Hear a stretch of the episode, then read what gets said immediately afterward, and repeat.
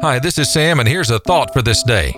Warning signs. If you pay close attention, there are warning signs everywhere. Some we are more aware of than others, and some we just flat out ignore. I remember like it was yesterday. I was a young, curious sixth grader when my uncle warned me not to slide under a barbed wire fence where horses were being kept. I grew up on the side of a 72 acre piece of land, and my uncle owned it, and he always had cattle. I spent a lot of time around him, and on this occasion, he had someone using a portion of his land to store horses and even a donkey, and they were intriguing. He told me once before not to get close to them because he knew they could possibly hurt me.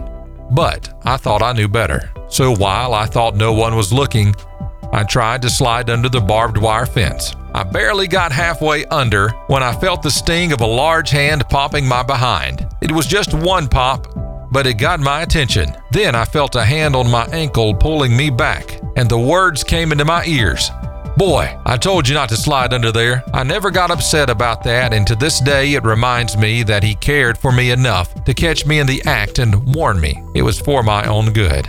Proverbs 3:11 says this, "My son, despise not the chastening of the Lord, neither be weary of his correction." There are many warning signs in the Bible. Cause and effect, if you will. If you do this, this will happen. If you sow this, you will reap that. It is God warning us of the consequences of our wrongdoing. That's what a loving father does. He warns if we will just listen. Just like I did not listen to my uncle and slid under the fence, I was warned for my own good. Warning signs are good and they call us to attention to remind us what could be coming our way. So let's all be alert. This is Sam, and that's a thought for this day Warning Signs.